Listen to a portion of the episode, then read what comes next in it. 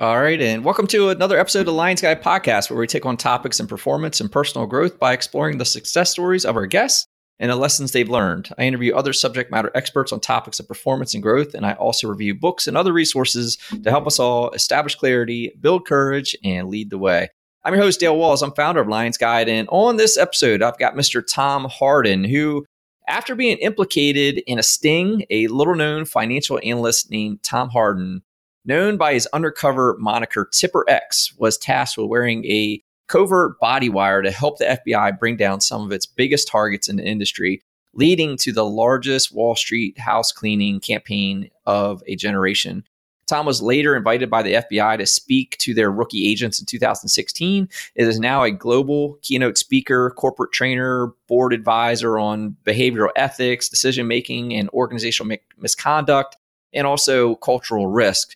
And through rigorous self examination, Tom took responsibility for his actions as a young professional and used the experience to transform his life and is now on an ongoing journey into human behavior and why we sometimes make the wrong decision. So, on this episode, Tom and I explore his story, you know, which to me is a story in recognizing when you know we have made errors and and and about having the courage to pivot and from those errors and persevere through the consequences while on our way to making the right choices. So it's a really great story. I, I, enjoyed this conversation and I'm excited to share it to you. So if you like the sound of that, you know, before we get started, hit that subscribe button so you don't miss any of our other great guests and content. If you've been listening and you haven't, uh, please give us a review on the podcast. Um, so we can help popularize it and get some more uh, folks listening to it. I appreciate that. Um, and then, you know, as always, this podcast is sponsored by Lions Guide. And if you've been tuning in and getting value from the show, then do yourself a favor and go to lionsguide.com and join our member community called The Pride. Uh, for no cost to you, it's free. You get access to all kinds of free exclusive content to include yet to be released episodes of the podcast. I've got reading lists out there. I've been doing a slew of uh, live virtual training events uh, with some guest lecturers. Uh, we've got a private online group to engage with other growth minded members and, and, a whole lot more. So uh, joining the Pride is free, and I'm developing it all to help you kind of break out of your rut and or break through to the next best version of yourself by establishing clarity, building your courage, and being the true leader of your life. So check it out now. Go to lionsguide.com and join today. Happy to have you. And with that, let's start the show.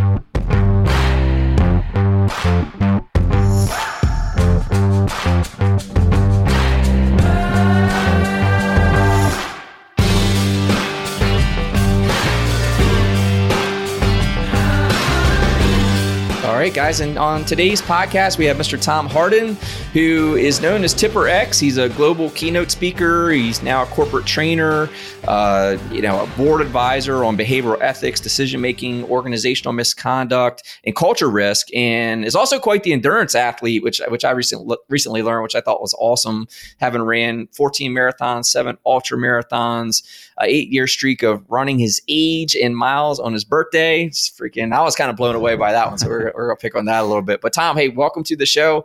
Thanks for hopping on, man. Uh, tell us a little bit about who you are and, and what you do. Thanks, Dale. Uh, it's great to be here. Thank you for having me on. Uh, so I'm, I'm Tom Hardin. Um, I grew up in the suburbs of Atlanta, Georgia. So I'm, I'm 44 years old. Um, had a great sort of childhood in the 80s and 90s in the Georgia, uh, the Atlanta suburbs. Father worked there for the Coca-Cola company his whole career. Uh, mother stayed at home with myself and my, my two brothers. Uh, first in my family to attend a really prestigious college, um, was an overachiever in a, in a great you know public high school there. Uh, went to University of Pennsylvania, and then you know through my career, which we're going to talk about, of course, I'm now a uh, speaker on ethics, decision making, uh, compliance training, that type of thing, uh, primarily for financial services, but also many other industries as to why good people do bad things. So I didn't do, go to college uh, for this. What I'm doing today, I got here um, in, a, in a different kind of way, which we'll talk about. But that's what I'm doing today, uh, kind of sharing my story, which we'll get into. Yeah, no, well, it's awesome, um, and, and, that's another interesting thing I didn't know about you. So you were the first in your family to go to college. Uh, no, to attend um, college outside of the South. So uh, oh, outside the South, gotcha. Yeah, yeah, but I was also the oldest of three brothers, so chronologically sure. that would be. But, um, the situation. Yeah. yeah. So, so you went to college for?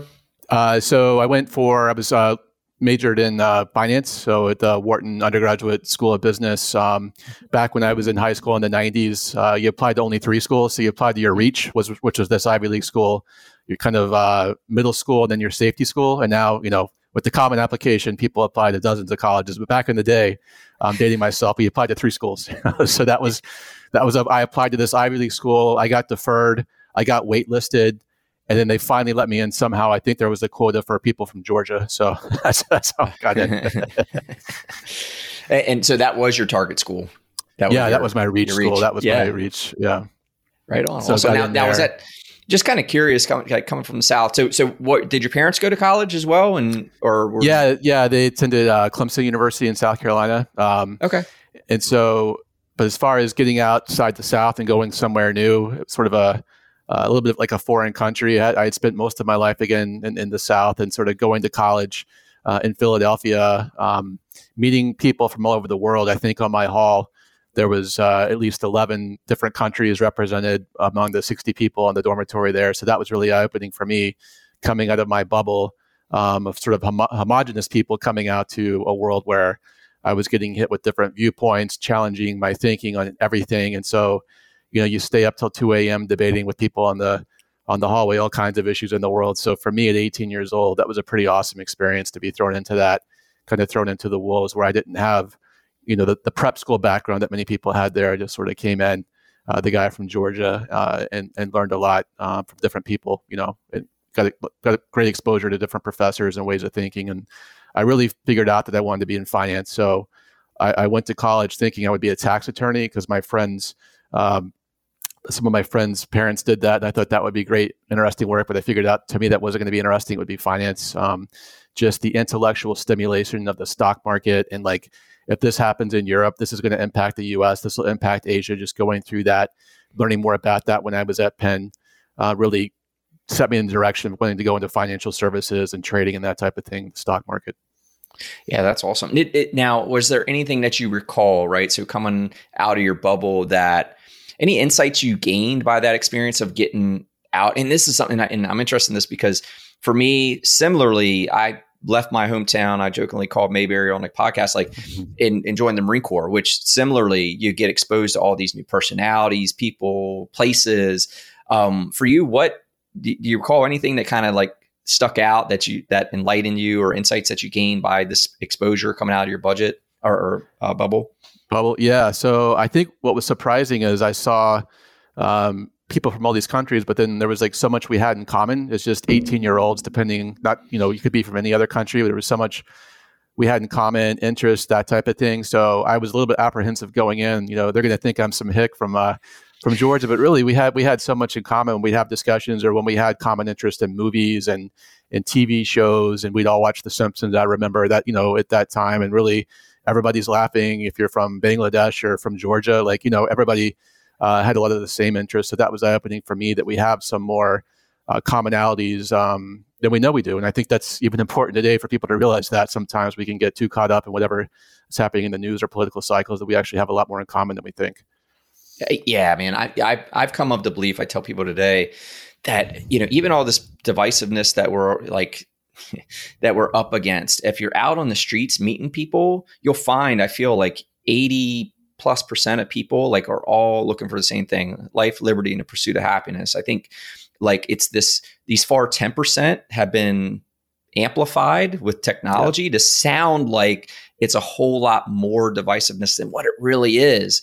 Right. And we can get caught up in that and think like there's a 50-50 like you know divisive war going. It's not. You know, if you get out there and meet okay. your neighbors, black, white, religious differences, whatever, like we're all the 80% of us are all looking for the same thing. And all this noise, like, you know, the common, the majority isn't really all caught up into it. You know, that's just me. Yeah, that's right. And I, I think at 18, 19, realizing that has helped me navigate, um, you know, a lot of like the rest of my life to age 44 here, where we do all have a lot in common more than we uh more than the the, the, the media tells us we do so yeah. yeah. and you can learn a lot you know you learn yeah. how to get out there and like you know, just ask. Like if you don't walk around that ego that you know it all and where you come from is is the gospel and the way we did things in the South, you know, whatever is better than you you, you know, what do you call it? Yanks, you know, whatever. right, exactly. um, it, but you can open your mind up and kind of like learn, you know, that, that's awesome. I think that's that's great. Um, so so how did you do in school and, and what happened from there? Yeah, so I got my first uh, C ever uh, freshman year at college. So um, you know, I remember um, my dad was there for Parents Weekend, and it was Econ 101, which is going to be my major. And the big thing in college is you basically only get two grades. You get the midterm and the final, um, and that's it. You might get some class participation. I got a C, and I was talking to my dad. He's like, "Well, you know, at least you got into the school, so just graduate. you know, so it's it's okay, and you know, you're going to improve from there." So I improved from there.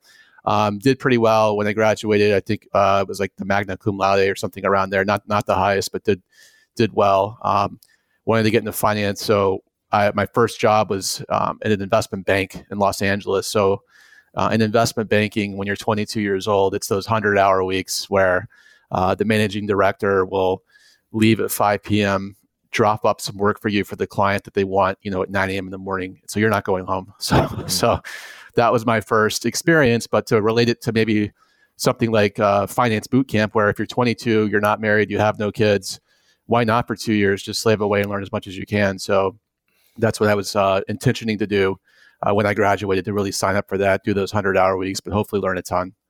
Yeah that's awesome. So you moved out there. So now now had you done much traveling like before going to college? I, I had not. So it was sort of georgia to philadelphia um, and then across the country to Los Angeles. So that was this, the most traveling I've I'd ever done in my life. Um, at that point, 22 years old um, going out there working in an investment bank um, and putting in those those hours.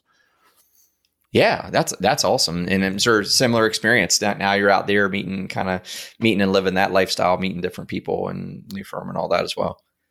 Yeah, yeah, absolutely. And I, I only lasted um, a few months. So after my fourth all nighter, I remember I couldn't even think straight, and I got a call from a a friend that worked at a, a an entity which is called a hedge fund um, in Greenwich, Connecticut. So I don't want to get too inside baseball. I know most people aren't probably in finance, but um, a hedge fund is really a way for wealthy individuals to pull their money together. And the manager of this hedge fund tries to beat the average market return. And for that, so whether whether the stock market goes up or down, um, the hedge fund's always supposed to be up. And for that, they charge a really nice performance fee. So I got recruited by this hedge fund in Greenwich only a few months after my 100 hour weeks in investment banking. So I actually left January, LA, when it was really nice, flying into eight feet of snow uh, near Greenwich, Connecticut. So that was uh, my, my second sort of job, which happened only a few months after uh, the first. So. Yeah. Bouncing all around. Well, that's good. And I think you're right. I think you call yeah. out. And I think a lot of people, a lot of young people should hear that. Like, go explore, man. Like, don't go yeah. go find what suits you and, and travel around like get out of i tell people get out of here man. Go go see the world. And i came back eventually came back knowing what i know now but um it's uh it, get away. Go go go get out of your hometown. Go go explore the world a little bit. So. Yeah you only have that one time in your life really with with no dependents and no you know spouse usually that that you know go see the world. You know, yeah, take risks, take risks. Too. Yeah, yeah, absolutely. Yeah. Now's the time because yeah. you don't have yeah. as much to lose, right? You know, exactly. um, when you've got that. And so, uh, so what? So, so walk me through it. How how things go from there, and uh, how'd you end up here today? Yeah, so that's a it's a longer story, but uh, so I started working at this hedge fund, and in my industry, um, I immediately started noticing as I attend investment conferences and um, meet with other investment analysts or get to know people at other firms that companies uh, were trading stocks on inside information. And there's a legal definition for this, but just to make it really clear, um, if you have information that's not public that can move a stock price, um, and you place a trade on that, like you buy shares or you sell stock in the company before that's public, that's illegal. So, for example, um, if I went walked down to my town to Starbucks and talked to the manager and said, "How are your sales going this year?" and he told me that's not illegal because that doesn't move the stock price. But if I fly to Seattle, were to play golf with the CFO of Starbucks and say, "Hey, how were sales this quarter?" and he told me, and I placed a stock trade, that's illegal because that's information that will move the stock price. So this was going on uh, in the marketplace at that time. It didn't seem like it was being prosecuted um, by the FBI or by the SEC, who's the regulator of financial markets. So this was going on. Um, I never felt like I had to cross that line in the industry to be successful in my career, even though I was in a very competitive, cutthroat career, uh, which I which I really loved because I love just being graded on did you make money for the firm or not. There was no politics about are you a good employee, this or that. Hey, this is the ultimate meritocracy, really intellectually stimulating, highly competitive, somewhat short term focused, and really, are you going to make money for me, not or not, Tom? Because if not, I'm going to throw you out and hire the next you know kid at the college to see if he can do it. So there are some negatives to that, which I'll get into, of course, but that's kind of setting the stage uh, for my future decision making here at that time. Yeah, and that's like one of the things with like good employee engagement, which is like knowing who you serve, how you serve them, and being in complete control of a tangible deliverable, right? Like, you know, if you, like, for example, right. like you were in a job that you knew what success looked like, so you could show up and go chase success all day. But um, you know, it's one of those things in leadership that you really your people really need to know um, you know what a good job looks like, and that has to be hundred percent in their control. Um, and I, I chime on that because like you you love the work probably for those reasons. Like you knew what success looked like, you knew what you had to do to go make success happen, and boom. And and some people like struggle with that, you know. So that's a kind of a leadership thing for folks, like you know, to kind of make sure people know that what a good job looks like and how they control it so that they can so that's that's awesome so so what what was going so and i guess like so what you were hearing on the street in circles like about these different activities So it was just kind of nonchalant to you, par for the course, way things work. Yeah. So there was a, I won't name him just, I don't want to be uh, in trouble for libel, but there was a well known hedge fund billionaire who would be at these conferences who would basically stick his chest, chest out and brag, you know, this CEO or CFO gives me information because he's an investor in my hedge fund. So if I uh, make money in my hedge fund, I'm going to make money for him. So he's going to give me more information about his stock and his company. So that was going on. Uh, this individual was blatantly talking about it at these conferences. So it doesn't excuse my future behavior. But when I see a billionaire out here doing this, I'm thinking, oh my God, this is this is normal behavior. This is illegal, but this is going on. And so that's happening at the time. Other hedge funds are hiring uh, stock analysts from tech companies in Silicon Valley to work for them so they can call back to their friends at, an Intel or a Google or a Yahoo at that time and say, hey, you know, give me some inside information, they would get that place trade. So this was going on. I see it's going on. I also know, I think that like looking back, that I knew I wasn't part of that in group. And as a young professional in my 20s, I had major insecurities about not being part of that group that was doing that. So this is all setting the stage. Um, a few years later, I, I, joined a new hedge fund. Um, we were investing, we were trading, we were up about 20% one year, which was great, but we lost money in two of the first three months. My boss came into my office, closed the door one day, and said, Tom, I know we're investing longer term, but we have to start looking for shorter term opportunities to make money every month. Saying without saying that inside information stuff, that's okay to start doing now. And mm-hmm. when a goal goes from longer term to very short term, the opportunity for misconduct to happen certainly increases. And I'd also say any ambiguity in a message from a senior leader to the junior person to do what it takes to meet shorter term goals. And by the way, the senior person is going to be an ostrich. Like, don't tell me how you're doing it. That can set the stage too for misconduct. So this is starting to slowly happen over time. Uh, and I'll get to the actual trade and that type of thing, but just to set the stage for the ambiguity in that message and the very short termism going from longer term to short term. Yeah, well, what he did was he set a commander's intent, right? So, you know, there's in leadership, there's commander's intent, which, you know, is a good thing when it says, hey, our mission is to take that hill. I don't care how we do it, we got to take that hill. Mm-hmm. So he was kind of doing the same thing, but with a negative intent and uh, and then was willfully blind to it to a way, right? The the, the ambiguity ambigu- ambiguity was a, a, shield, if you will. Yeah, willful blindness is a big thing in my training today. So that happens. A few months later, I got a call from another investor in the industry, saying that uh, I had made a lot of money for her over the last few years on some great stock calls. So every year I would just say, "This is my this is my favorite stock idea of the year," whether it was a Google or an Intel or Yahoo, that type of thing. And so I had made her some money, and she said, "Tom, I'm going to tell you something, but you cannot tell anybody." And so my red flag alert should have gone off. like, okay, what's about to happen? But she said that a company, um, she got a tip that a certain stock was going to be acquired by a private equity firm in a few weeks in the stock market. She had the date, she had the price, and she had the name of the firm. So right there, she knew that this stock was going to go up 30% in a few weeks. That's inside information. I did not make any trades at that point. Like I'm sort of letting this marinate, like, oh my God, it just fell in my lap. Like I just got the answers to the test in my lap now. What am I going to do? I knew enough at that point I should not do anything. But later that day, I was talking to a friend outside my firm who worked at another firm. We were talking, kind of chit chatting. He was having a rough month in the market. Um, and this is a guy I talk to once or twice a month, not a close friend.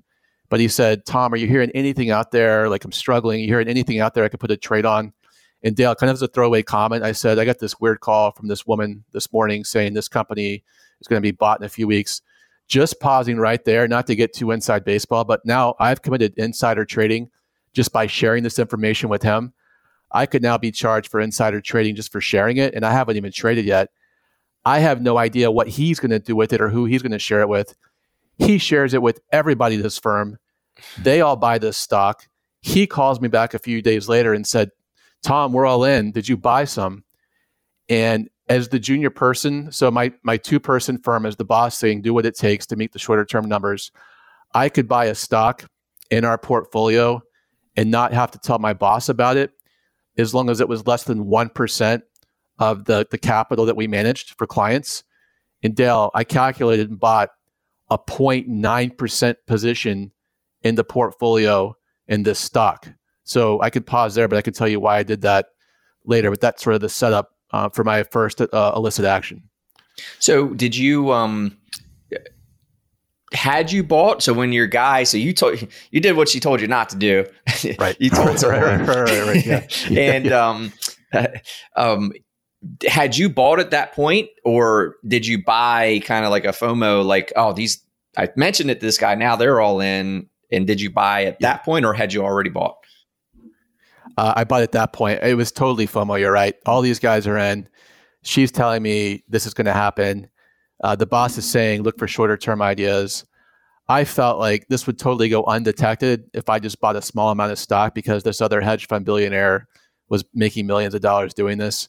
I bought the stock, and Dale, I told myself um, to use an analogy like those other firms were going way over the speed limit. What if I just bought a small position? What if I just went a little bit over? I said, it seems like everybody's doing it. I said, who am I hurting? This is a very common excuse for actually a lot of white collar crime. Like it's sometimes hard to see who's the victim? Is it the stock market? Like I'm just buying it before everybody else. Um, I could still think of myself as a good person and buy this stock. Like I knew I was breaking the law. I don't want to say that there was any um, ambiguity here. Like I knew I was breaking the law, but I felt, well, I'm still a good guy because I'm not buying a lot of stock. And there's this idea of fudge factor where we all want to think of ourselves as good people. We want to cheat up to the point we can do that. Now, rarely would it ever escalate to committing a crime, but that was my line of thinking at the time. I told myself I'd do it just this once and not do it again.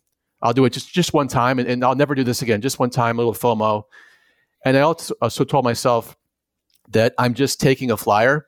So the term taking a flyer in our industry is when you buy a small amount of stock. Again, you have FOMO that something's going to happen that other people are involved in.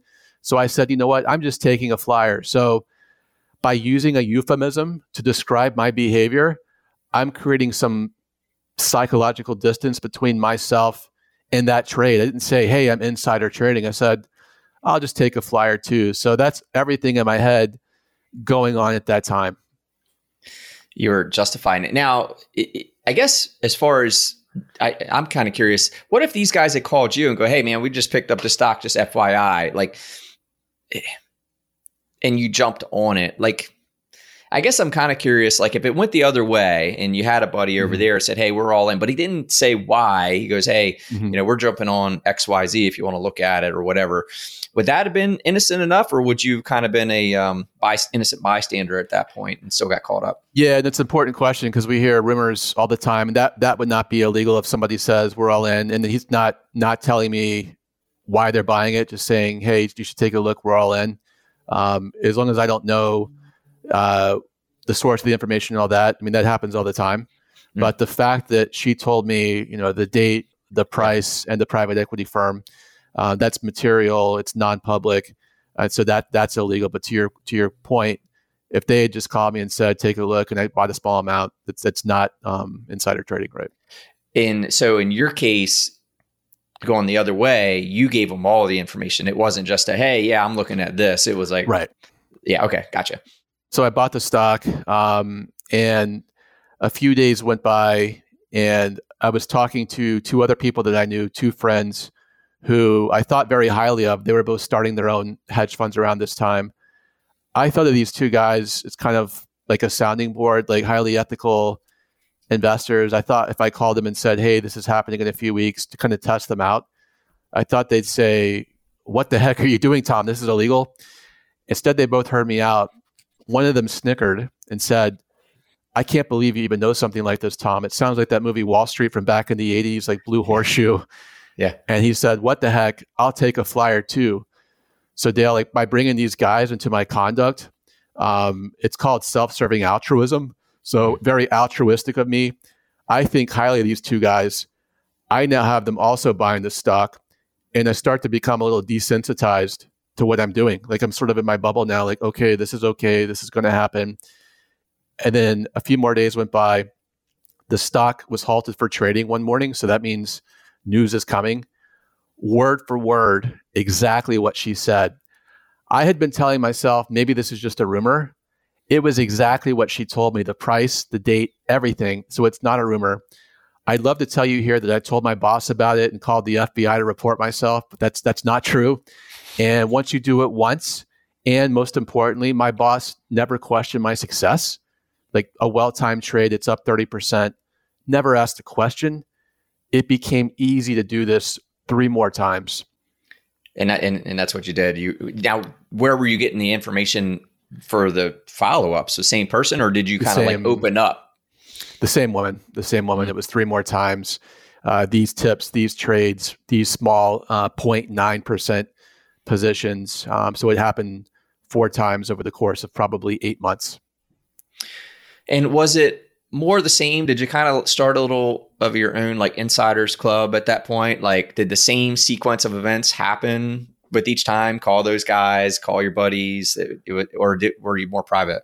No, it was the same sequence of events. She would call me, don't tell anybody. I'd call them, do this. And I the first time it happened, so the first stock when I saw it and I kind of freaked out a little bit thinking like, oh my God, this is real.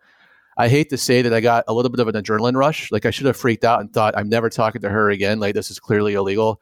But I got a little bit of an adrenaline rush. Like now I'm in that inside group that I wasn't a part of as a young person. And like now I'm on the in group. And so that next conference I went to when I saw those guys um, who, not the guys I was calling, but the guys who I knew were really into this, making millions, I told them I knew about that deal. And they're a few years older than me. And they said, Tom, you don't know about this stuff. This is our world. Tom, you actually look, you know, you do legitimate work. I said, no, no, no. I knew about that deal. And I know about three more that are coming up. One of the guys put his arm around me and said, you know, hey, you know, not exactly this, but hey, sort of young Padawan, you're not part of our group. So again, that insecurity as a young professional, not being part of the in group, now I'm part of the group. That adrenaline, that rush, um, definitely contributed to me doing it. I think three more times in the same way that sort of uh, call those guys. Oh yeah, good job, keep it up. What you got next? And, and and was that like your psychologically what what was going on? Like you know, talk to me about just kind of what you've learned now as to what was happening in your head around you know why you're committing to it, tripling down at this point. Like what what was going on psychologically, and how far were you? Was that taking you away from like the truth? Yeah. Um, so each time I did it, I got desensitized to doing it. So the first time, you know, she calls me, I don't place any trades. Yes, I told the guy, but I knew enough. I, I'm going to sit on this and wait, and this is not right. Once I did it and it actually happened, and I got the adrenaline rush, um, I hate to say it, it just became easier to compartmentalize that. So mm. we would make at least a thousand trades a year in the portfolio. So I looked at it like, all right, if we're making 996 legitimate trades and four are illicit, like that's fine because I, I minimized it. So mm. I just kept telling myself these were immaterial stock trades because they were so small relative to everybody else. So I was able to compartmentalize this, minimize it. And as I think about it and look back today, when I talk about in my seminars, is this idea of isolated decision making. Like, didn't talk to my boss, didn't talk to anybody in compliance, of course, didn't talk to anybody at my firm, made that decision to cross that line in my industry, which every industry has that line you can cross. And so, had I been, had I had a mentor, I think, in my 20s, like outside the industry, you won't believe what's going on talking to my mentor. This billionaire is doing it. This woman just called me. I'm thinking about taking a flyer. The right mentor, if you were my mentor, you could have done enough to slap me around. Like, why would you ever do this? You're you're 28 now. You you have a potential to make millions of dollars if you just do the right thing. Why would you mm-hmm. ever ever take this risk? Because kind of the reward is this, but then the risk, like below the the, the ocean, is, is so deep. Like just framing it that way. So I think not having a mentor that's one of the things I wish I could could spell now. You know, from my 40s back to the 20 something Toms today, like find a mentor. Um, you're going to have these crossroads in your career that you're going to want to talk to somebody outside your company, maybe outside your industry about what you're seeing. Didn't yeah. have that. And again, going back to it, I mentioned it before, just those personal insecurities I had.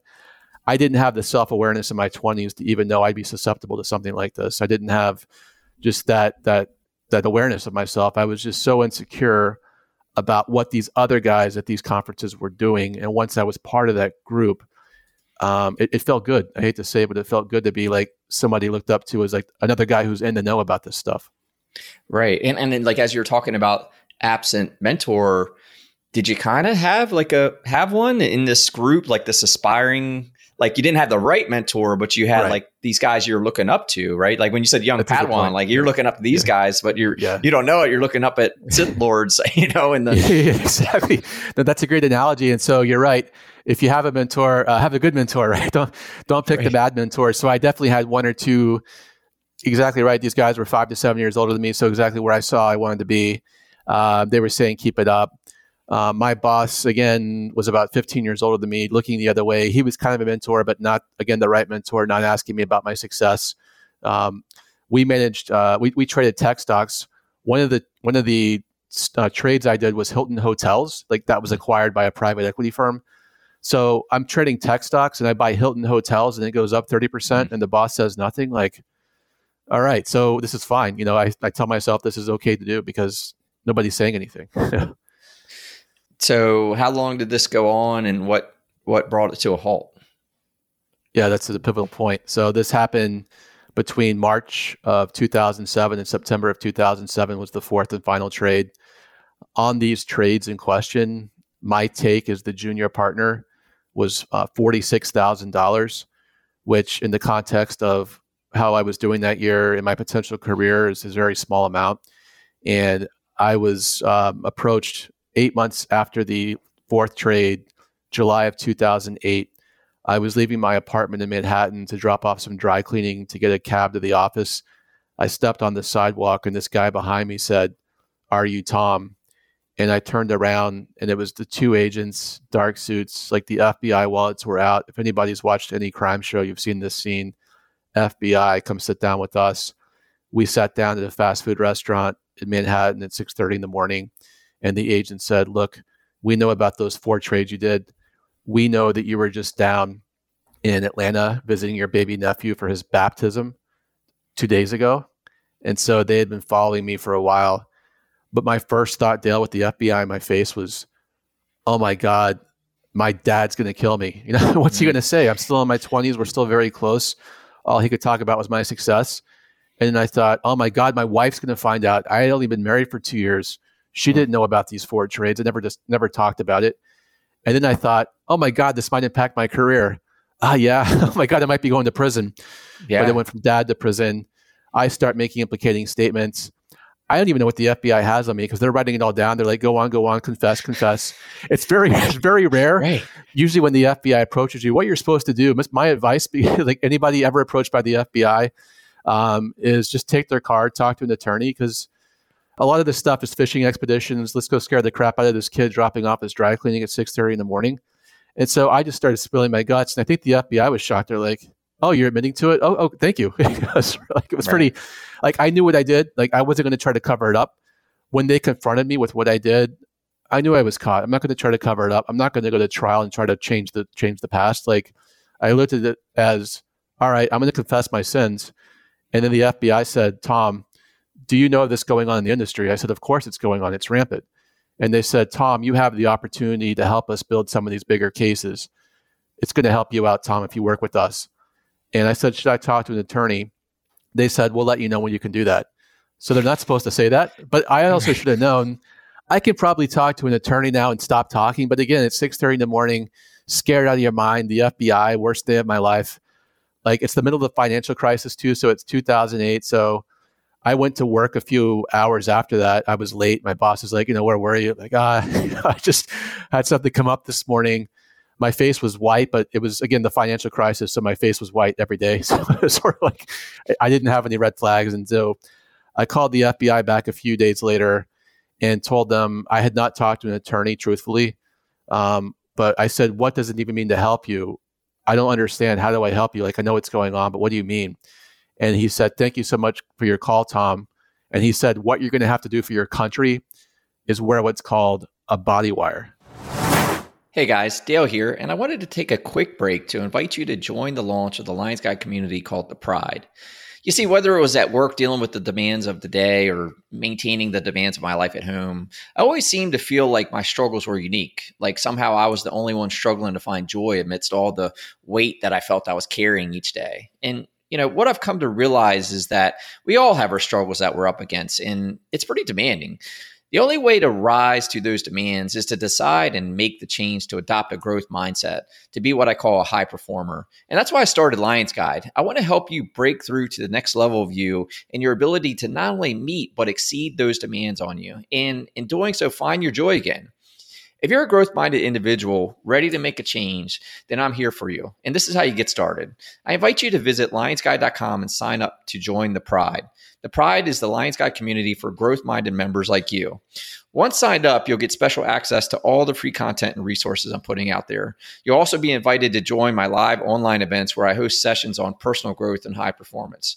You'll also be able to engage with other growth minded members on our private online group. Also, if you're enjoying the podcast as a member, you'll get access not only to all the podcasts, but also the podcasts that have been yet to be released. So get access to all this and more. So break out of that rut, break into your next level, and join me on lionsguide.com and let's grow together. Go to lionsguide.com and become a member of the Pride today. Now back to the show. During those three days, what was life like for you? Like where, yeah. where were you at in your head? Very low. So that was a Tuesday morning. Um, the FBI approached several people in the summer of 2008 like this in the industry. Two people committed suicide that day, so you might think wow. your life is over. Um, I knew my career is over, but I had some pretty dark nights. Actually, a few hours after the FBI approached me, um, I was in Midtown Manhattan at my office. I'm, I'm, Catholic. I actually went through RCIA with my when I married my wife two years before, um, and so I figured it was a good time for a confession. so I went to St. Patrick's Cathedral. Um, went into the confession booth, told my life story, told what just happened. The priest was probably upset he got me because it took a long time. and so I think he was kind of shocked, but he also said, Tom, it sounds like if you're telling me the truth at this point, Tom, 99% of your life you did the right thing. Now, 1% of your life you really screwed up. But Tom, you can't let that 1% of your life like define what you think you're, you're thinking about doing to yourself, what you're what you think your future is going to look like. But Tom, you have the opportunity right now you know to turn your life around it sounds like uh, start making good choices now so the way that that priest whoever it was framed it for me i don't even want to think about it but may have saved my life just thinking okay i can't let that define me at this point and i was only allowed to tell my wife the fbi told me don't tell anybody about this except your spouse but how am i going to do that i've only been married two years and I waited till Friday after work. So I waited those three days, having bed sweats, panic attacks. Finally told my wife. She knew something was up because I like to keep it light usually. And she said, All right, Friday after work, you know, young couple, New York City, glass of wine before we go out to dinner. How was your week? I said, well, let me go first. And, and she, she was working at Lehman Brothers. So she had all the stories up to this point during the financial crisis. And I sat her down and said, I have to tell you something happened this week. And she got very serious. And I told her FBI insider trading. And Dale, she, she said, you know, say that again. It wasn't what she was expecting. I think she was thinking maybe infidelity or something, but I said it again. And what she said is, oh, you didn't do anything to hurt me. Now, 85% of marriages end right there. If a spouse gets a felony, it's over. I mean, she didn't marry Tipper X, the convicted felon. She married the hedge fund guy, but she knew me well enough. We were able to work through it, but that's very rare. I, I, I rarely meet anybody in my situation today who was able to stay, you know, with their spouse through this. It almost always ends the marriage, which understandably, right? I mean, for her, she's 26 years old. She's not her her life has just changed. Her future's just changed. I mean, because she's married to me, it would be very easy to to hoist the sails there. We didn't have any children and, and leave, but she stayed around. So for me, Dale, that was like very important that she stayed with me and I was able to get through this. Yeah, and you guys are still married today. We are, yes, exactly. Um, 16 years, so um, wow. Been through a lot. But uh, she stayed with me. But again, our future changed all because of what I did. So I did this to us. I was going to have to get us out of this. And so I told her what the FBI told me. She said, look, if they're giving you a chance to help clean up the industry, it's time to start doing the right thing. So I called the FBI.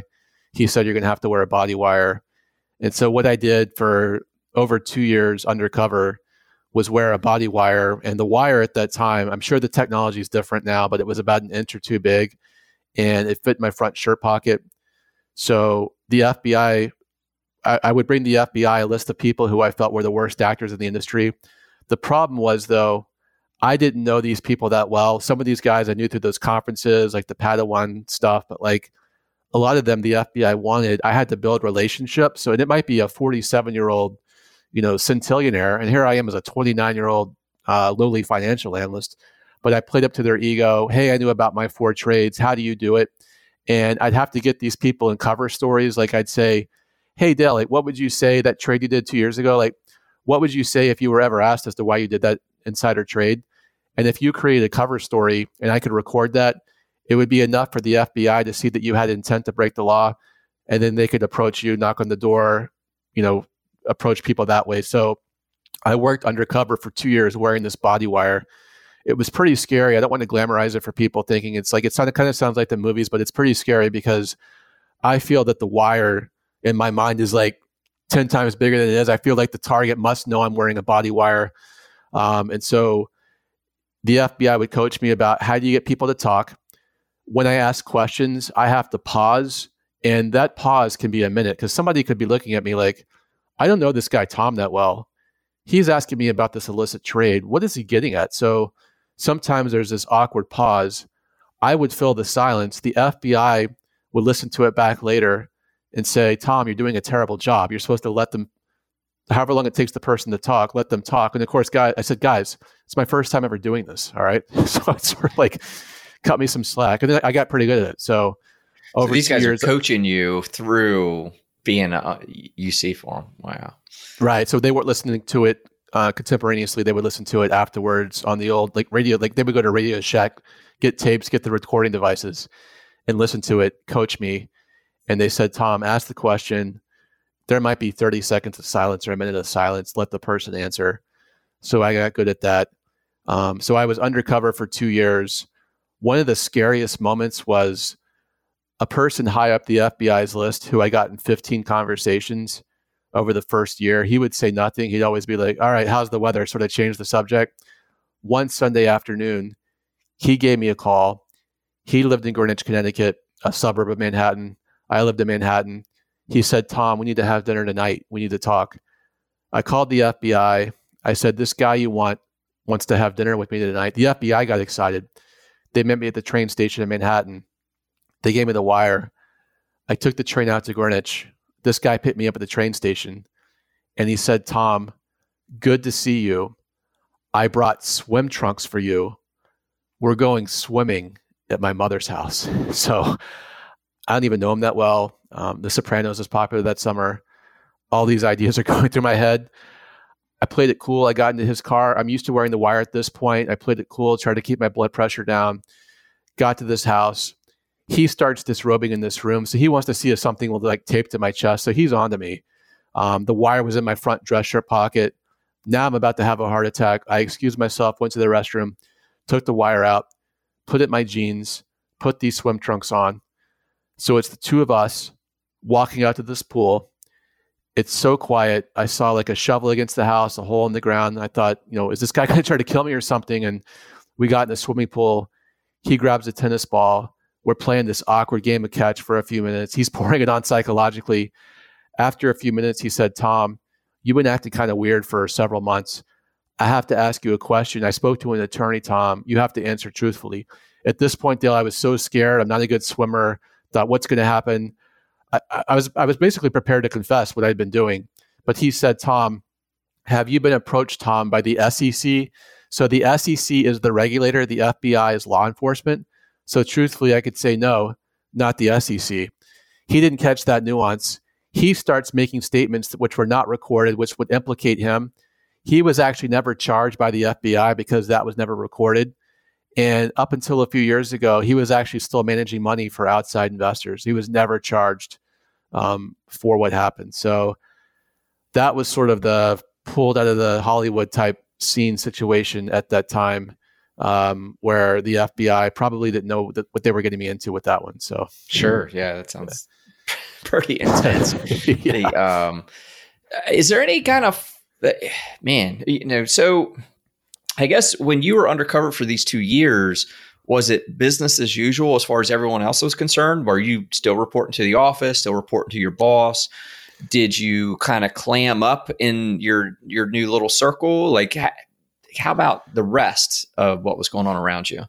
Yeah, so to break it up, uh, the first year I was still at my firm, so it was sort of like having uh, two jobs, like one at my firm, one for the FBI, where literally at lunch break I would go out, you know, in the black town car, like right outside my office, talk to the agents, kind of like have to hide my face a little bit to make sure other people in the building didn't see me in this town car. So they had like the shaded windows where I could talk to them, and then I go back to the office and go back to work I was a terrible performer at work. Now it was the financial crisis, so it was like the worst stock market in 75 years. So that's some of it, but also this was going on. My boss knew something was up. He's like, "Man, like your picks are just awful. Like what's going on?" Again, I couldn't say anything, um, and so that was going on for the first year. I left my firm early 2009, the start of my second year of cooperation. I just had had it, and I told my boss, "Look, I had a terrible year." I'm just going to take some time off, which a lot of people were leaving finance around the financial crisis. Like, look, I'm going to do something else with my life. And so I continued to be a cooperator out of work, um, but still meeting people at Starbucks, that type of thing, getting people in conversations for the FBI. And then fast forward to October 2009, I'm actually at the hospital with my wife because she's in, in labor with our first daughter. Uh, the FBI calls me. They're like, "Have you have you turned on CNBC yet?" And I turn it on, Dale, there's like 25 people in handcuffs all over mm-hmm. Wall Street. And they're like, Tom, this is your work. And the Wall Street Journal had all these names come out. And in the middle of all these little circles and these people who were sharing information, it had all their names, but it just said Tipper X. And I figured out, oh my God, they're calling me Tipper X. Like I had no idea that was my FBI code name. Mm. And all these names were out there, and CNBC is running a story. Now, who is this mystery tipper X? So I'm in here, like holding my wife's hand, and they're like, "Who is this mystery tipper X?" She needed no more stress, obviously, as any any couple knows. This is happening on CNBC. They didn't mention my name. They mentioned people who I'm sure were very upset to be mentioned with this. Um, at this point now, I'm about 30 and still working undercover as Tipper X. Um, so this was happening. All these arrests happened. Tipper X is out there in the industry. So everybody's talking now who is Tipper X? I was out of work at this point. Um, the FBI had told me at this point to talk to an attorney. This was like over a year into me working without an attorney. I called an attorney in Manhattan. I'm like, hey, I'm Tipper X. The FBI said I should talk to you. And of course, anybody that's an attorney listening will be like, well, why didn't you talk to an attorney? So I called this attorney. He's like, Tom, who was your attorney before me? And I said, You're the first I've ever spoken to. The FBI said it's okay now. And he's like, Tom, you're supposed to call me the first day the FBI approached you. I said, you know what? Again, it's this theme. I'm like, it's my first time doing this. So it's pretty, pretty straightforward for me. It's time to self surrender December 2009 to the FBI. My cooperation was coming to an end. Uh, the FBI wanted me to get two friends in conversations who were really good friends about uh, the, the, two friends I mentioned who I thought highly of that were outside of this circle. Um, I said, those are good friends. I'm never going to wear a wire on them. I'll go to prison if I have to do that. And the FBI said, okay, tomorrow your name's coming out. So I pleaded guilty December 2009. January 2010, Tipper X was revealed on the front page of the Wall Street Journal, January 2010. And it'll say Tipper X is Tom Hardin. I didn't even think about Dale. Like anybody that knew me in the industry had to raise their hand and say, oh my God, I know this guy. If anybody that met me at conferences or knew me since college that had no idea I would be doing this had to say they knew me.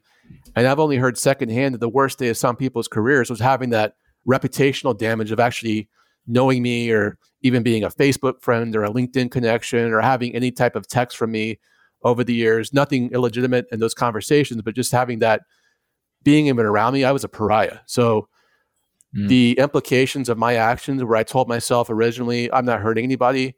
Oh my God, like anybody that knew me, Tipper X, Tom Hardin, forget it. So I lost like 40 LinkedIn connections, 50 Facebook friends, like everybody scattered, which understandably they had to at that time. So that's what happened when Tipper X was revealed. Was it uh, reminiscent when it came out on CNBC, like that pucker factor of when the FBI taps you on the shoulder at 6:30? Was it uh, to you? Was it another one of those moments, like bam, like that? You know, surprise, like that just happened, type of thing. Like, I feel like, what were you feeling then? I guess is, is what I'm after. Yeah, um, a lot of guilt because I could only tell my wife, and it happened. And it's a, it's only a 24 hour news story, so you get through it. It's but they loop it like all the time. Tipper X on the on the CNBC. If people know, there's like the scrolling ticker with the stocks and the news. Yeah. Like it's scrolling every like five minutes. It was like Tipper X is Tom Hardin. My phone's ringing off the hook at this point. So I left my firm. I was a stay at home dad with the with the infant daughter. Like the press is stopping by my house. They want a quote. I'm like holding her. She's crying. My wife comes home from work. She's crying, holding the baby, looking at me. Like it's pretty awful uh, that day. Finally, though, it's like a 24 hour news story. The next day, it was like nothing happened as far as the news. They were on to something else. Um, but it happened that day. Again, to your point, like the FBI approached the day when Tipper X was revealed. Like I know I'm Tipper X, but nobody else in the world knows other than my wife. Yeah. Thank thank God my parents didn't see it because they're not following this. I want to tell them, but I, I want to tell them face to face the challenges. They're in Georgia. I'm in New Jersey. I'm flying them up to visit my first daughter, their first granddaughter. I'm going to tell them on what's supposed to be a happy visit. Um, I told them that's very tough because again, all they could talk about was my success. You know, Tom's at a hedge fund, this and that. Like and to have to tell them this happened, this is going to be my future, which is totally unknown. I still might have been going to prison because I wasn't sentenced yet, which we can get to, but um, had to tell them just like letting people down when they had this expectation of of myself about I'm going to be this big success story. It's tough. It's tough. Yeah, yeah I can imagine the um. So, I guess with regard to that what you, you, you talked about a little bit of the fallout, but you know, so take us back to some of those characters that the the lady that was giving you the info, the group that you were passed it on to, uh, your your boss who was willfully blind to it. What was the fallout in in those circles? Sure. So, um, other than my boss, all of those other people were arrested and, charged.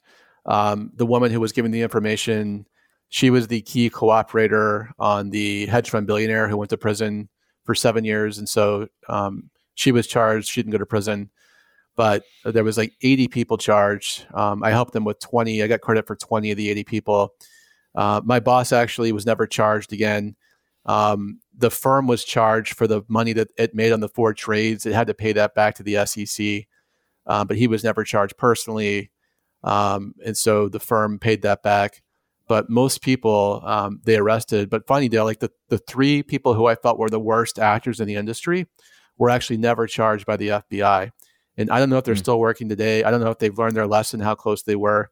But as these names became public and there was 80 names, I would look for these three names and these people were never charged. So I'm not sure the FBI has to present the evidence to the prosecutor and it's the prosecutor's call whether to bring the case.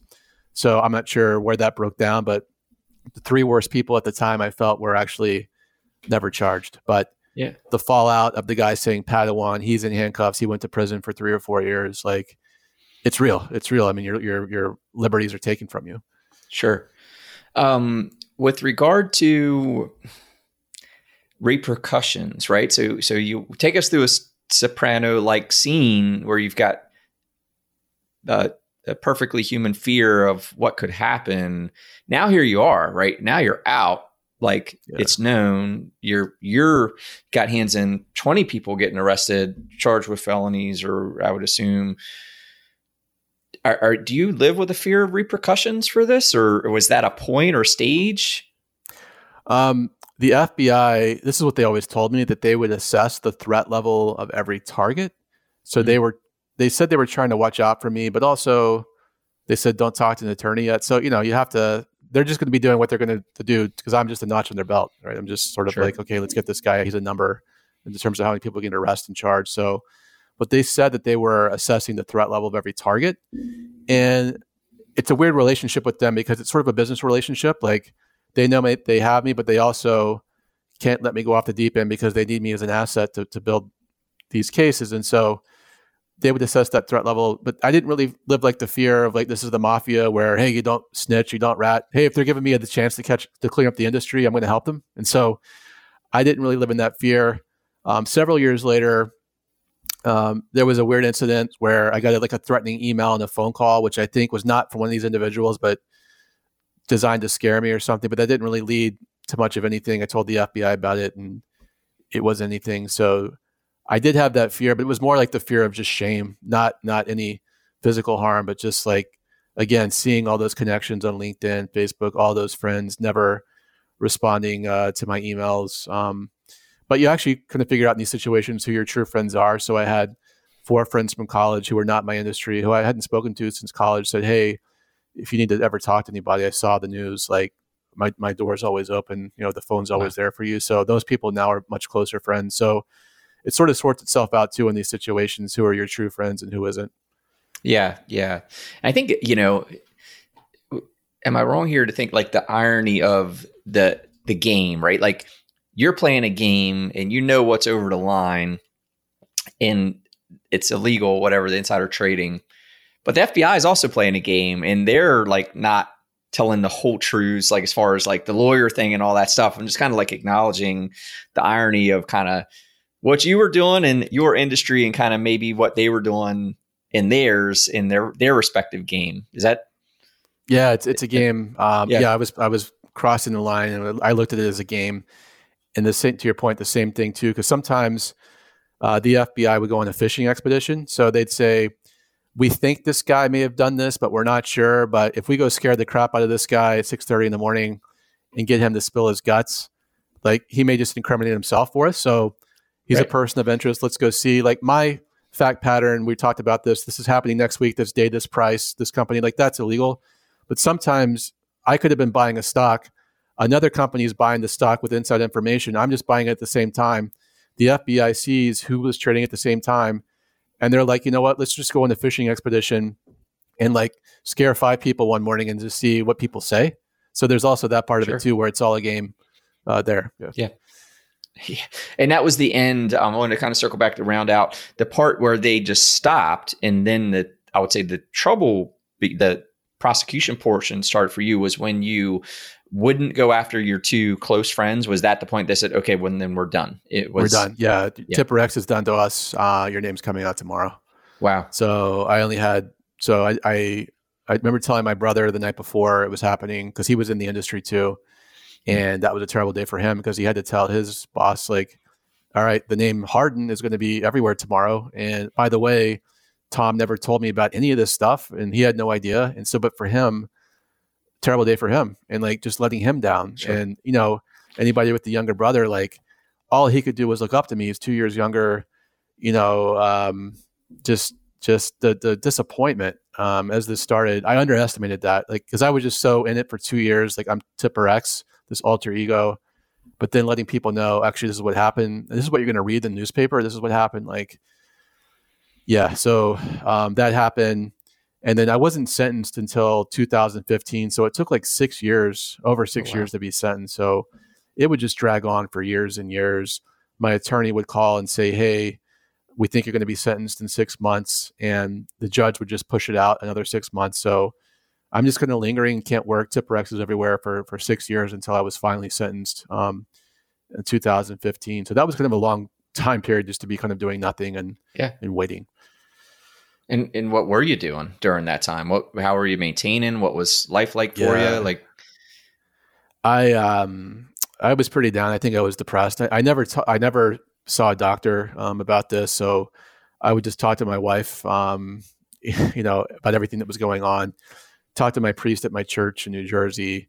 Uh, I guess just trying to get all the free help um, I could get, but I was really messed up and uh, I put on a lot of weight. So um, I was a soccer player growing up. Um, put on a bunch of weight. Was over well over 200 pounds at 5'10", and I'm a stay-at-home dad.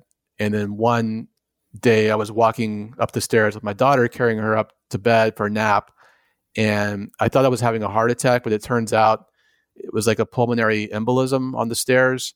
Went to the doctor he just said, "Man, the blood work and all that. You know, typical guy hadn't had a physical in like ten years. Like, I, I'm I'm still skinny, right? so he's like, man, at this point, I'm 32. He's like, well, you're well over 200 pounds in the BMI. You're off. You know, you're obese. You're obese in the BMI here.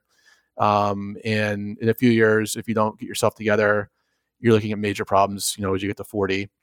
So he's like, you got to start taking care of yourself. And so for me, that was like, all right, I can't control if I'm ever going to get a job again because I'd apply for jobs all the time. There's always the question, have you been convicted of a felony? I would always answer it truthfully. I mean, they're going to find out. So I said yes. But I always tell people if you have to fill out the entire section about Tipper X insider trading, they're just going to skip that applicant. So there was no applying for jobs. Uh, what I could control was again my my my physical self. So uh, my wife actually signed me up for a 5K. I mean, she's saving my life in so many situations in my life. And so she's like, Tom, I'm going to push this jogging stroller. I'm going to beat you in this 5K in a few in a few months unless you start getting it together. So she did beat me in the jogging stroller, but you know, once anybody that is that heavy starts working out, you know, the first 10, 15 pounds just just drop. You walk, run, walk, run.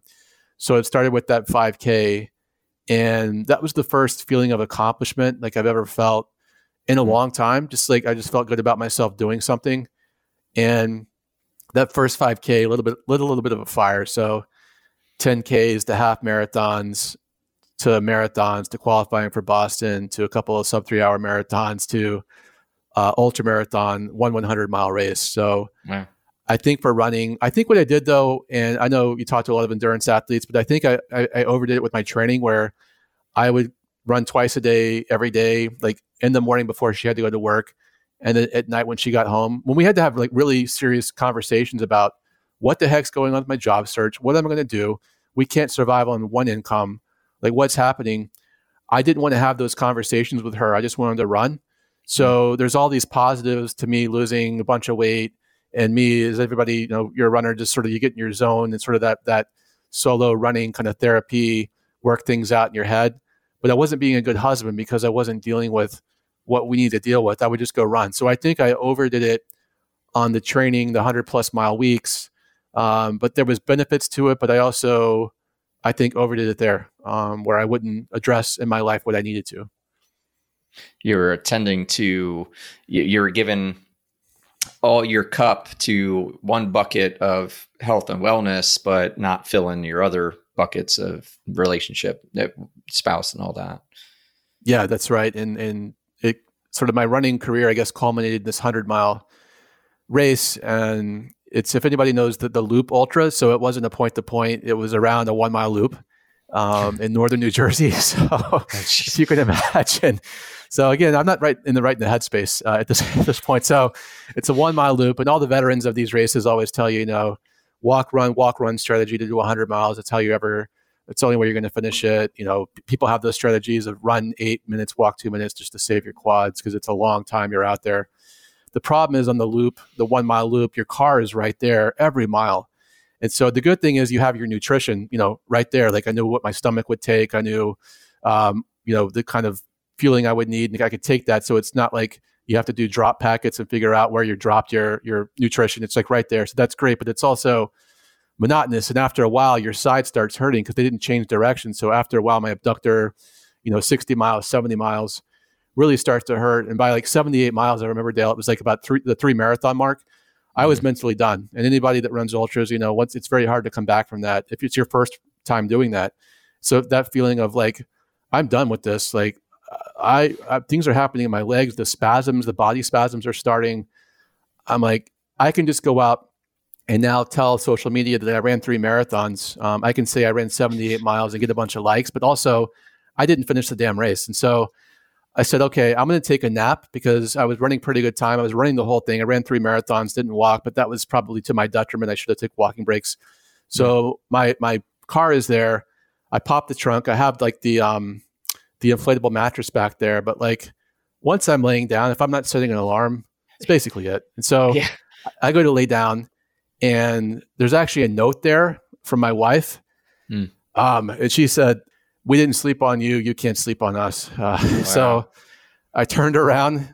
The hell with these body spasms. They were done. And I did the walk, run, shuffle uh, the last 22 miles to finish the race. And that to me, wow, she just, she's incredible. Yeah.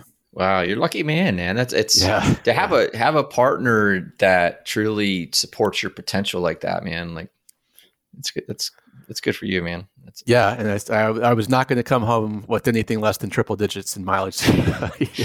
yeah. man. Yeah, that's amazing. That's awesome. Um, thanks for sharing that. The uh, so in the end, like what um, if you could go back and kind of give that past version of you, you know, whether it was you before this happened, while it was happening, maybe like after you did it, like what what did what did you learn? What what what's the insights of you know the advice you would give yourself or someone that's kind of done wrong considering wrong?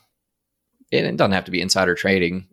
Yeah no it could be anything. Um, i think it's important to recognize that it's a cautionary tale but that we all have the capacity uh, to do something wrong i think sometimes people want to read about me and say i would never do that but uh, or i've had a certain amount of ethics training and i'm okay but once you get into the real world like if you've had 20 hours of ethics, you know, college or whatever, once you work your first 80 hour week, like you assimilate to the culture and you could think you're a great person and would never do something. But once you assimilate to the culture, you're very um, influenced by who you surround yourself with in that culture. So the subcultures out there. So there's this sort of saying that's overused, but I think it's important. Like you're the average of the five people you surround yourself with. Um, mm.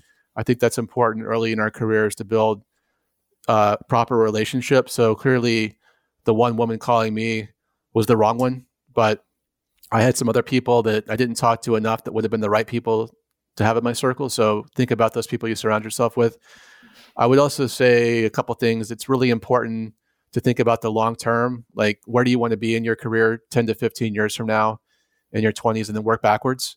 So hopefully you'll stay on that path and not not get off that path, not succumb to to short termism um, going back to me having these insecurities, like just focus on self improvement. Like, had I just focused on myself improving as an investor, as a stock trader, and not been so focused on what other people were doing, Dale, I think I was just just drowning in insecurities at that point. Like these other guys are yeah. doing it. The Padawan guy, the the Sith the Sith Lord guy, like these guys are making millions doing this. Like I'm not a part of that group. I'm so insecure about it. Again, 44 year old Tom would slap 20 year old, you know, 20 something Tom around and say, man, just focus on yourself. Like this first part of your career, you're just learning. Just find a mentor, which goes to the sort of final point here.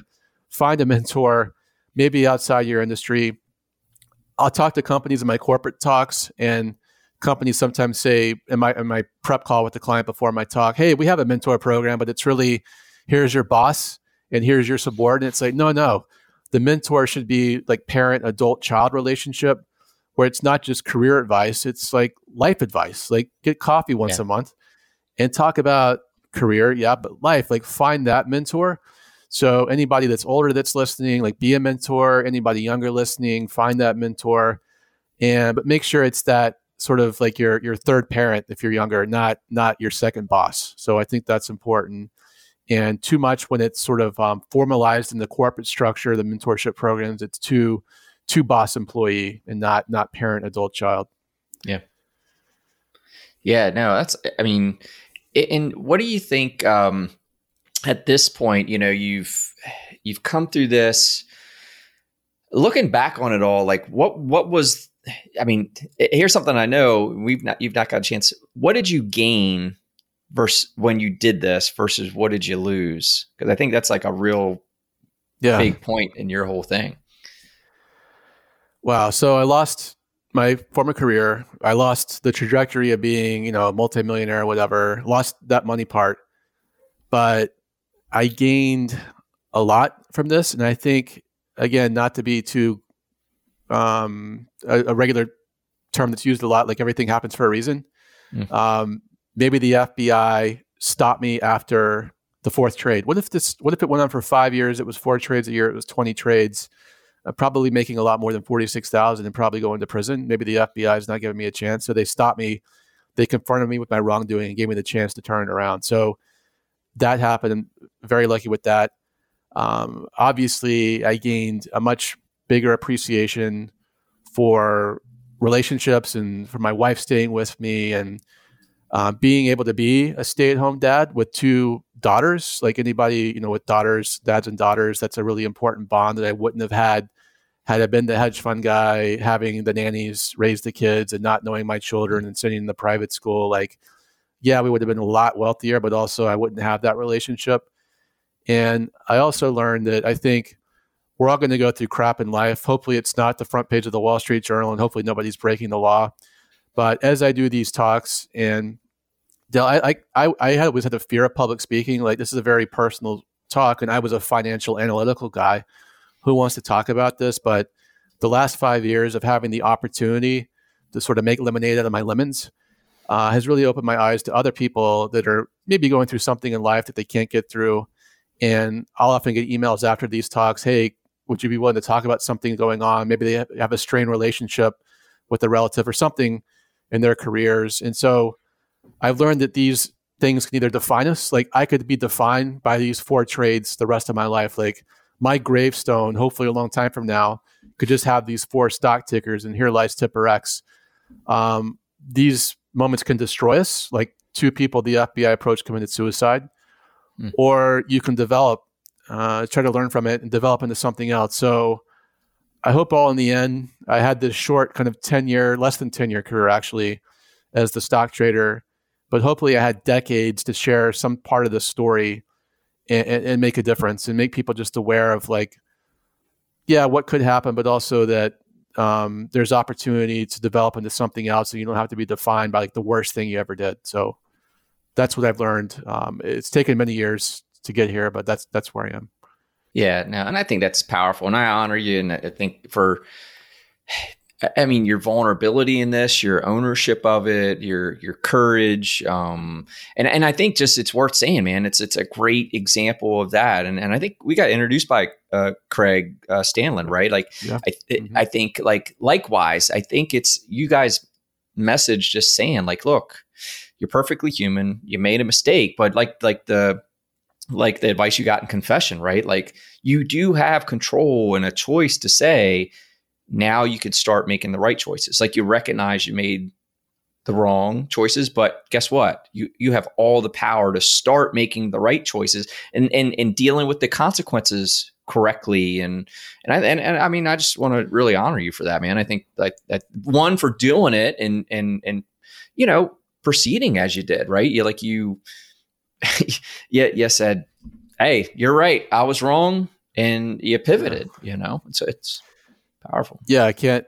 Somebody like myself and like Craig, we, you know, we, we can't change the past. So, oh, I wish I didn't make those four trades. Of course, I wish I didn't do that. You know, I wish I I had gone the other way. But also, I can't change it. But I can, starting right now, you know, I can control the decisions we're going to make now, today, and tomorrow. And I can just focus on that.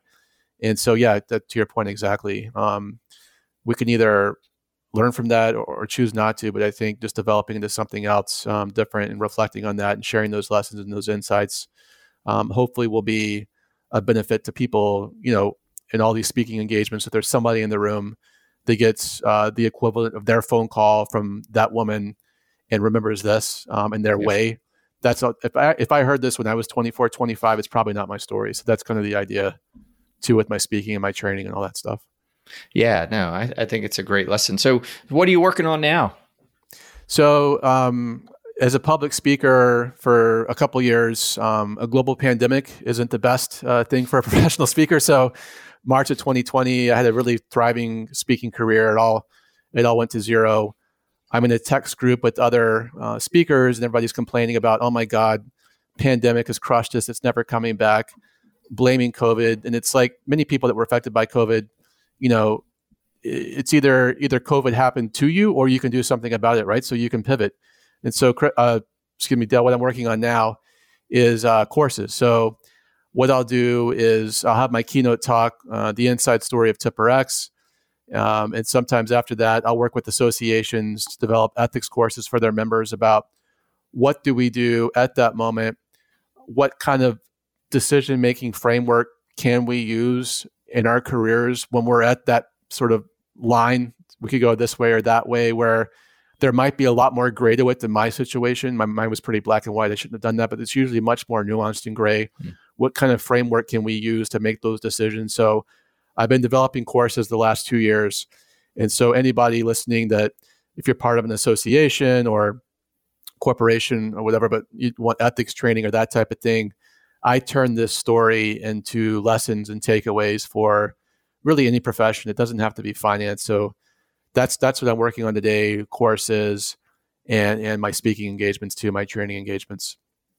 Yeah, that's awesome. The um yeah, and I think your power your story's powerful. And I, I just want to reiterate for anyone that just kind of hasn't broken through, like your story relates to all kinds of wrongs. It's not a story about insider training. It's it's a story about wronging your own potential, right? It's it's the you know it's a plethora of examples you know infidelity you know whatever like the, these are like choices and um and and you, you know you're wrong you're not breaking maybe you're not breaking a law in these choices but you're you're for the intent of what law is for you're breaking your potential. You're, you're at fault to your potential. And I think your story applies to all of that. I mean, some of my favorite talks have been to high school students. So I haven't done many, but I have friends that know what I'm doing or in my town and they're high school teachers. And they say, Tom, if there's any way to relate this to the, my, my, my kids in school, because what they're ha- what's happening is the teachers will catch the kids cheating on homework. And when the kids are caught cheating on homework, they'll say, but we don't cheat on the test. So going back to this idea of rationalization, there it is. Yeah. Yeah. So I tell the high schoolers when I was your age, I cheated on homework, not the test. When I'm 28, 29, I'm insider trading, and there's there's the line. Yeah. And they're all when you see their faces at you know 17 years old, they're like, oh my god, I know exactly what you're talking about. Like, how great is it that the 17 year old? Yes, it's my story that's unfortunate, but also have the opportunity to, to sort of engage this way and, and relate it to them. So to your point, it can be really anywhere, anytime. Um, and also, I think it's important in my situation, somebody in my situation, to say, that they made bad decisions because sometimes if I were to tell you I made mistakes, it's just it's some of it's a it's a term where I see people say mm-hmm. they made mistakes and they're not really. That's a way to kind of like say, oh, I didn't mean to. But when you make a bad decision, you own it. You're accountable for it, but you can also yeah. learn from it. So I think people that mess up or that type of thing, just make sure you own it and say that's a bad decision. You know, it wasn't a mistake me pushing the buy button on this stock. That that's a bad decision. So Sometimes. I'll see it, especially in corporate scandals, where a CEO made a mistake and like, no, that was a bad decision. So leaders listening, just like when you when you talk to people, subordinates, like make sure people understand the difference between mistakes, which you learn from, and, and bad decisions, um, which you also learn from, but like are more done with intent. So. Well, it goes back to like the control aspect of it. Like you control your yeah. decisions. Yes. Mistakes happen. Mistakes happen. Yeah, yeah. They may be mm-hmm. outside of your control, but right. Yeah. Yeah. you yeah. Know, you learn from them. Yeah. No, I love yeah, it. So, yeah. so go ahead. No, I would say we, we celebrate the mistakes and then we learn from bad decisions. That's a better way to to think yeah. about it or, or, to to sort of frame that for people. Yeah.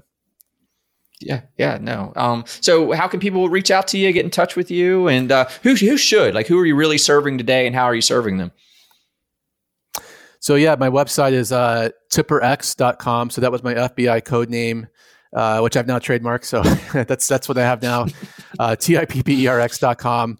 Um, speaking, training, really most of my um, calendar is corporations, multinationals that want to bring in a speaker, either you know a storyteller. It might be um, a series of, of, a speaking series that, that companies bring people in for but it's also along the lines of ethics and decision making. So anytime you want uh, somebody talking about, as we're talking about on this on this whole episode, just decision making, ethics, how things can go wrong in a very human way.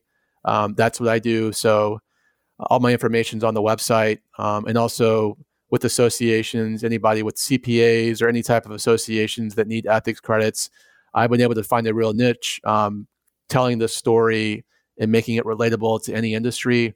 Sometimes ethics training, as we all know, people listening, I'm sure know that it can be very dry. It can be professors talking about deontology and utilitarianism, everything the Greeks taught us, but hey, that doesn't really apply in the real world. So it's much more psychological, as we discussed, than, than yeah. uh, philosophy. And so I think universities also have to come a long way too, where they're still teaching it philosophy based, and it needs to be much more psychologically based. Everybody does it these guys are doing it. What do I do in the moment? And so that's what I do in my training session. So all my information is on the website, uh, tipperx.com. Awesome, man. Well, yeah. I, I, again, I honor you for coming on, sharing your story, and and and especially your courage, man. I think it's it's taken a you you've put a lot of courage on display and and doing the right thing, sharing your story, and and turning you know lemon and making lemonade out of it to go help others. And you know, because you're right. I think hearing a story like yours um, will help others not make the same mistakes just by hearing it. You know, they could relate to it. So uh, thanks, thank you for that and coming on today. I really appreciate it. Thanks for having me on, Dell. It was a pleasure. All right, sir. Talk to you soon.